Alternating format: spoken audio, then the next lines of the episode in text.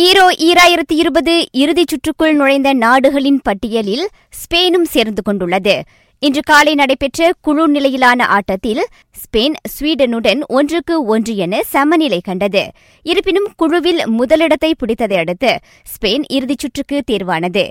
இதனிடையே அவ்வாட்டத்தின் பிற்பாதியில் ஸ்பெயின் கோல் காவலர் டாவிட் டிஹியாவுக்கு காயம் ஏற்பட்டது. இந்நிலையில் இவ்வாறு இறுதியில் நடைபெறும் மேன் யுனைடெட் லிவர்பூல் இடையிலான இங்கிலீஷ் பிரீமியர் லீக் ஆட்டத்தில் அவர் பங்கேற்பது சந்தேகமே. ஆசிய வட்டாரத்திற்கான உலகக்கிண்ண தகுதிச் சுற்றின் சில முக்கிய ஆட்டங்களின் முடிவுகளை அடுத்து காண்போம். வியட்நாம் மூன்றுக்கு ஒன்று என இந்தோனேசியாவை வீழ்த்தியது. தாய்லாந்து ஐக்கிய அரபு சிற்றரசை இரண்டுக்கு ஒன்று என தோற்கடித்தது.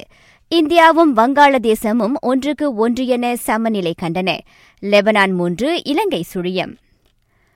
பிலிப்பீன்ஸ் சி போட்டிக்கான குழுக்கள் தங்களுக்கு சாதகமாக இருந்தாலும் கவனமாகவே இருக்கப் போவதாக நாட்டின் இருபத்தி மூன்று வயதுக்கு கீழ்ப்பட்டவர்களுக்கான தேசிய கால்பந்து அணி பயிற்றுநர் கூறியுள்ளார் இறுதியாட்டத்துக்குள் நுழையும் தேர்வு அணியாக மலேசியா இருக்கும் என கூறப்படுவதை மறுத்த டத்தோ ஒங்கிம்ஸ்வி எதிரணிகளை குறைத்து மதிப்பிட்டு விட வேண்டாம் என தமது வீரர்களுக்கு அறிவுறுத்தினார். மலேசியா ஏ குழுவில் பிலிப்பீன்ஸ் திமோர்லெஸ்தே மியன்மார் கம்போடியா ஆகியவற்றுடன் பட்டியலிடப்பட்டுள்ளது. ஜோஹர் சுல்தான் கிண்ண ஹாக்கி போட்டியின் மூன்றாவது ஆட்டம் மலேசியாவுக்கு சாதகமாக அமையவில்லை. தேசிய இளையோர் அணி நியூசிலாந்திடம் சுழியத்திற்கு ஆறு என தோல்வி கண்டது. திருங்கானு டுங்கோனில் தேசிய சைக்கிளோட்ட வீரர் அசிசுல் ஹஸ்னி பேரிலான சைக்கிளோட்ட உள்ளரங்கு ஈராயிரத்தி இருபத்தி ஓராம் ஆண்டு செப்டம்பர் மாதம் முழுமையடையும் என இளைஞர் விளையாட்டுத்துறை அமைச்சு கூறியுள்ளது.